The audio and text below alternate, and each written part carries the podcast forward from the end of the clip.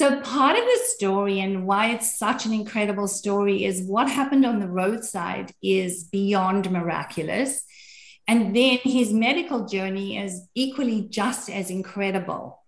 And okay, I'm going to stop you there. We're going to get into that part, but let's go back first to the fact that you married an adrenaline, adrenaline seeking a uh, thrill seeker, and yes. you yourself are not like that.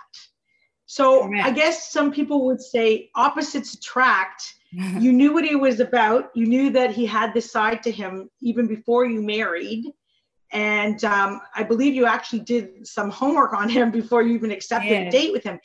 What was the draw then to the? I mean, there must have been some polarity to this thrill seeking side, an adventurous spirit that you don't have in yourself.